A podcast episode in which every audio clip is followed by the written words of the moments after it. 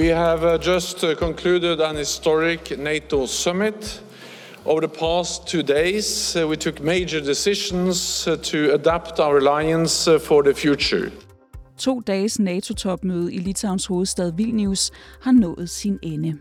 Generalsekretær Jens Stoltenberg kalder det, som man kunne høre her, et historisk topmøde. Og lagde ved det afsluttende pressemøde onsdag vægt på enigheden om at bringe Ukraine tættere på alliancen. Han nævnte samtidig den generelt øgede støtte til Ukraine og det stærke signal, man ifølge ham nu sender. Du lytter til endnu en særudgave af konfliktzonen, en sidste fra topmødet i Vilnius, hvor vi spørger, hvor det her topmøde efterlader NATO. Går alliancen styrket ud af topmødet? Og hvem er egentlig den største vinder og taber? Mit navn er Christine Randa. Velkommen til Konfliktzonen.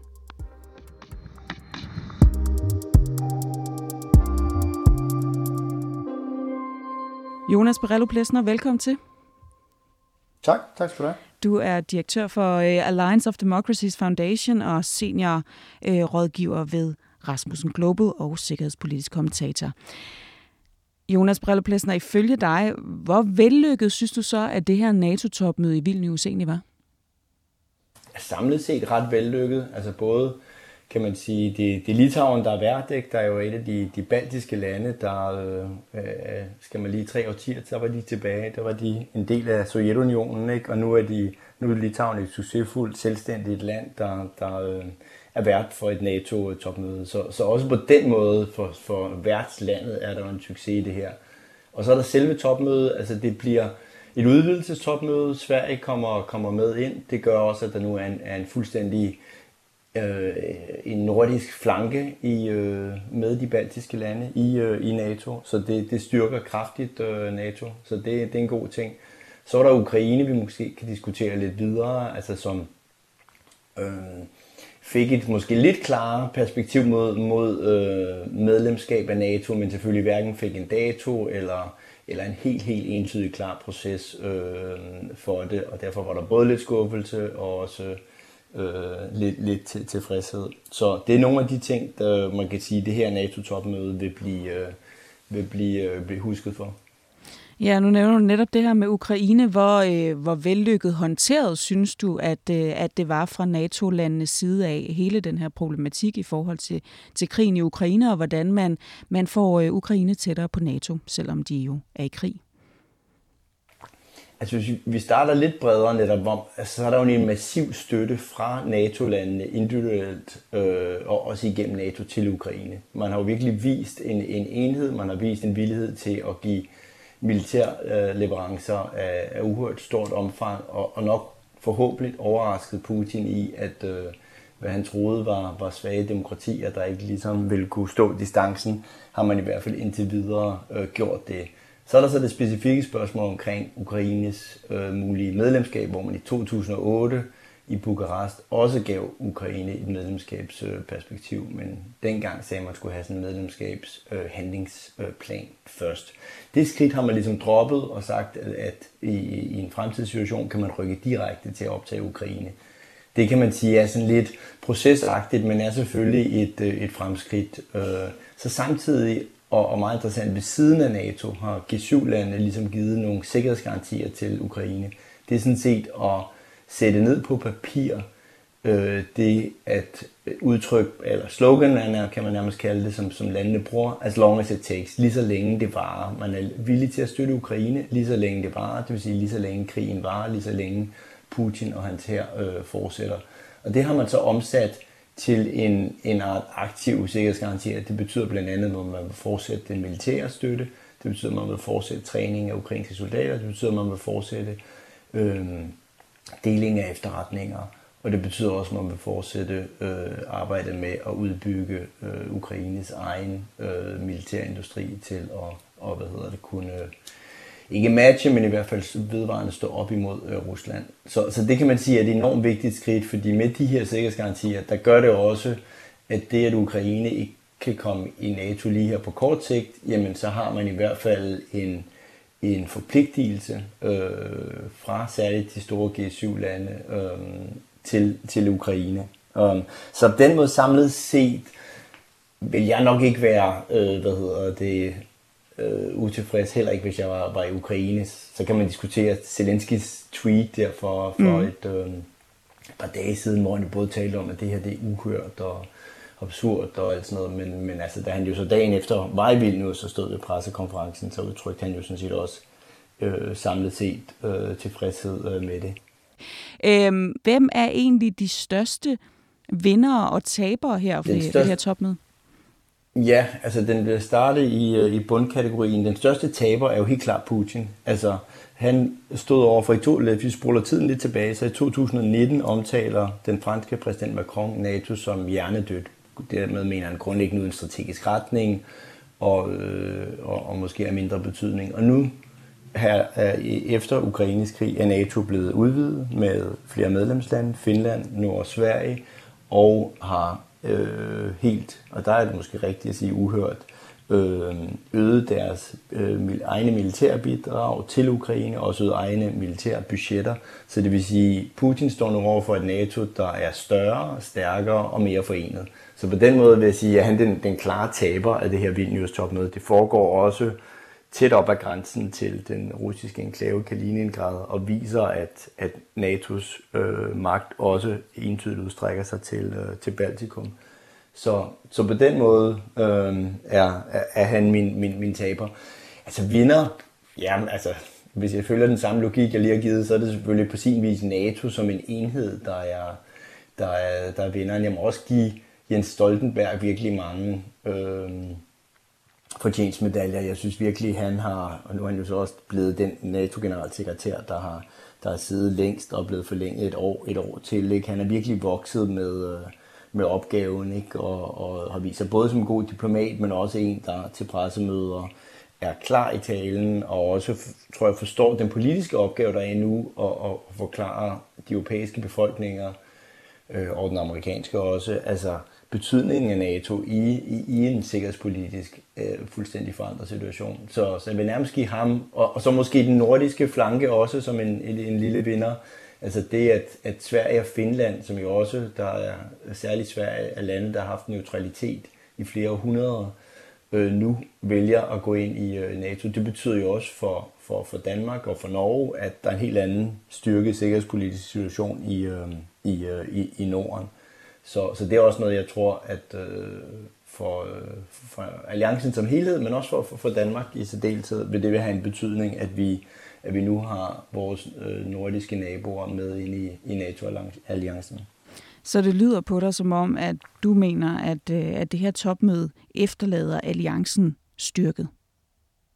Ja, og det har jo været vigtigt at virke samlet over for, øh, hvad skal man sige, en vis øh, russisk præsident Putin, øh, sådan som sikkerhedssituationen er i Europa lige for tiden.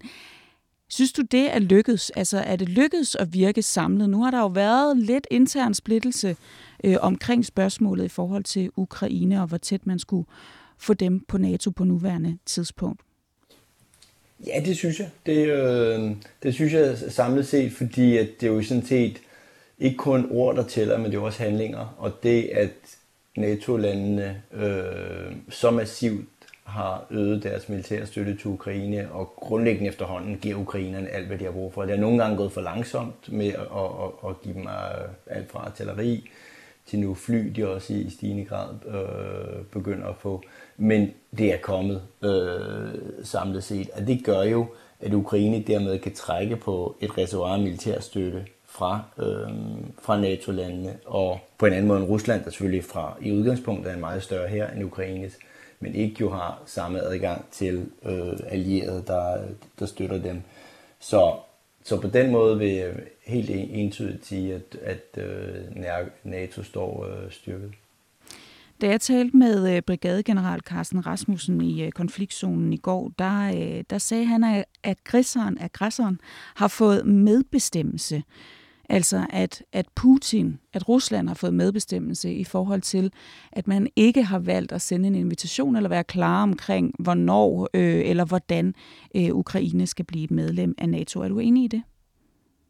Jeg forstår godt, hvad, hvad, hvad Carsten øh, Rasmus, Vand mener, og, og det er også et udtryk, min øh, chef og, og bestyrelsesformand for, øh, for Alliance of Democracies, Anders Fogh Rasmussen, har brugt nogle gange og sagt, Putin må ikke blive NATO's dørmand, så det ligesom er ham, der bestemmer, hvornår kan, kan landet komme ind. På den anden side vil jeg så sige, det at Ukraine samtidig får, som jeg nævnte tidligere, de her sikkerhedsgarantier fra, fra G7-lande, altså ikke direkte fra NATO, men, men i første øh, instans fra, fra de, de syv store lande i øh, verden, også de syv store øh, demokratier. Det betyder jo, at der ligesom er et net af, af, af sikkerhed omkring Ukraine frem mod senere at kunne blive medlem af, af, af NATO. Så jeg synes, når man kobler de to ting sammen, så øh, gør det lidt, at man ikke med helt samme kraft kan sige, at, at, at Putin dermed kom til at bestemme over, øh, over topmødet. Og nu har vi haft meget fokus på, øh, på udvidelsen af NATO i forhold til Sverige, og også på øh, hele den her snak omkring øh, Ukraines forhold til Forsvarsalliancen. Men lad os lige kigge lidt ud over de her to tematikker, som har øh, absolut været det, der har fyldt mest på, øh, på NATO-topmødet. Fordi der sker jo også, og er jo sket også andre ting, øh, som ikke har fået lige så meget opmærksomhed. Hvad synes du er det mest oversete ved det her topmøde? Jamen, så vil jeg nok vælge der, hvor min egen boldgade, altså som jeg er meget optaget af og har fulgt i mange år, altså forholdet til Kina, og det, at man både adresserer det helt klart og ser Kina i stigende grad også som en sikkerhedspolitisk udfordring, øh, som man både allerede gjorde for første gang i, øh, i det strategiske koncept for NATO, der blev fornyet ved topmødet i Madrid sidste år, men det gør man også igen i den her øh, kommuniké, eller den her erklæring, der kommer fra, fra topmødet her i, i Vilnius. Og derudover, så er sådan meget konkret, inddrager man de øh, asiatiske øh, allierede og demokratier, det er så i første række Japan, øh, Øh, men også øh, Australien, New Zealand og øh, Sydkorea, hvor at deres øh, øh, stats- og regeringschefer også deltog i, øh, i, i topmødet. Og det er også en, et element, som man hører Stoltenberg fremhæve i sit øh, afsluttende øh, pressemøde, at man også har NATO med et globalt udsyn, og øh, særligt på Kina. Jeg tror faktisk, det eksempel, han bruger i pressemødet, synes jeg er udmærket at sige, hvor han siger, at Kina udbygger sit atomvåbenarsenal op til 1.500 over de, øh, de næste par år, der også ligesom kan ramme både Europa og USA, og dermed er det ikke os, der er mere krigeriske eller sådan over for Kina, men det er sådan set, at vi tager bestik af, at, at, at Kina er en sådan stigende og, og særlig militærmagt i, øh, i, øh, i verden.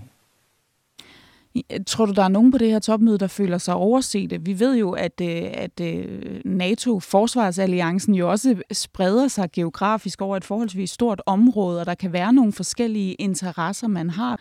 Øh, har man formået på en eller anden måde at, at få tilfredsstillet alle? Altså man er jo i hvert fald ind med nogle kompromiser, men det er klart, at NATO er jo en konsensusorganisation, og, og, og jo vokser jo også nu i antal øh, til, øh, til med 32 medlemmer.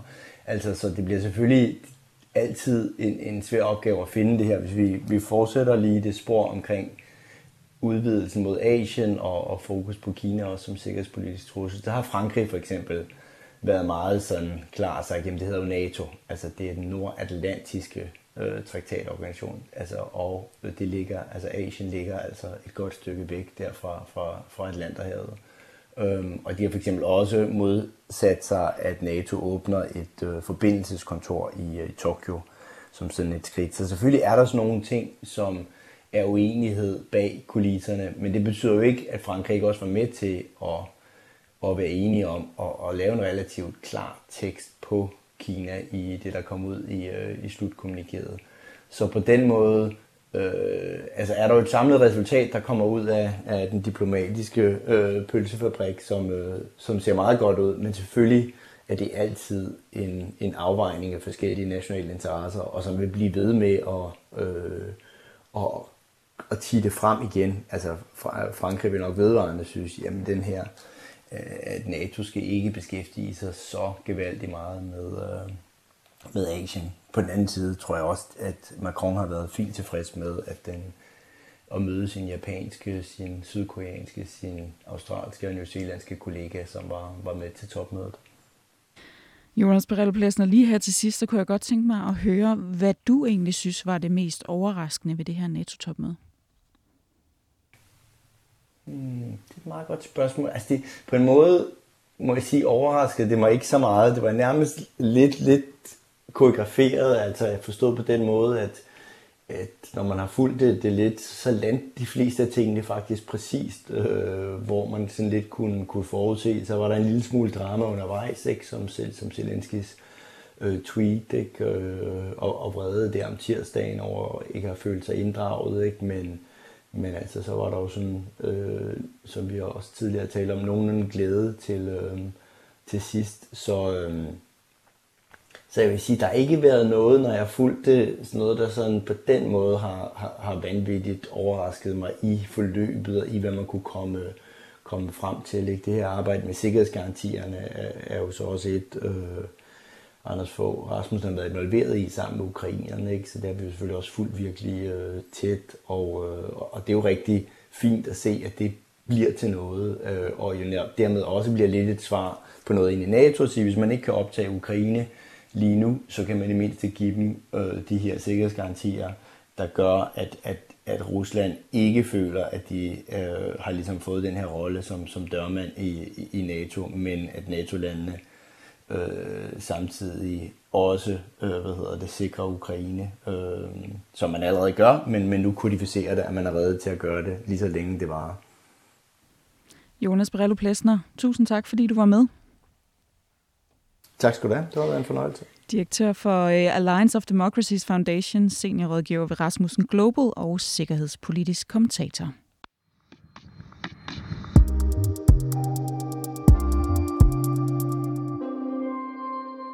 Du har lyttet til en særudgave af Konfliktzonen 24-7's udenrigsmagasin.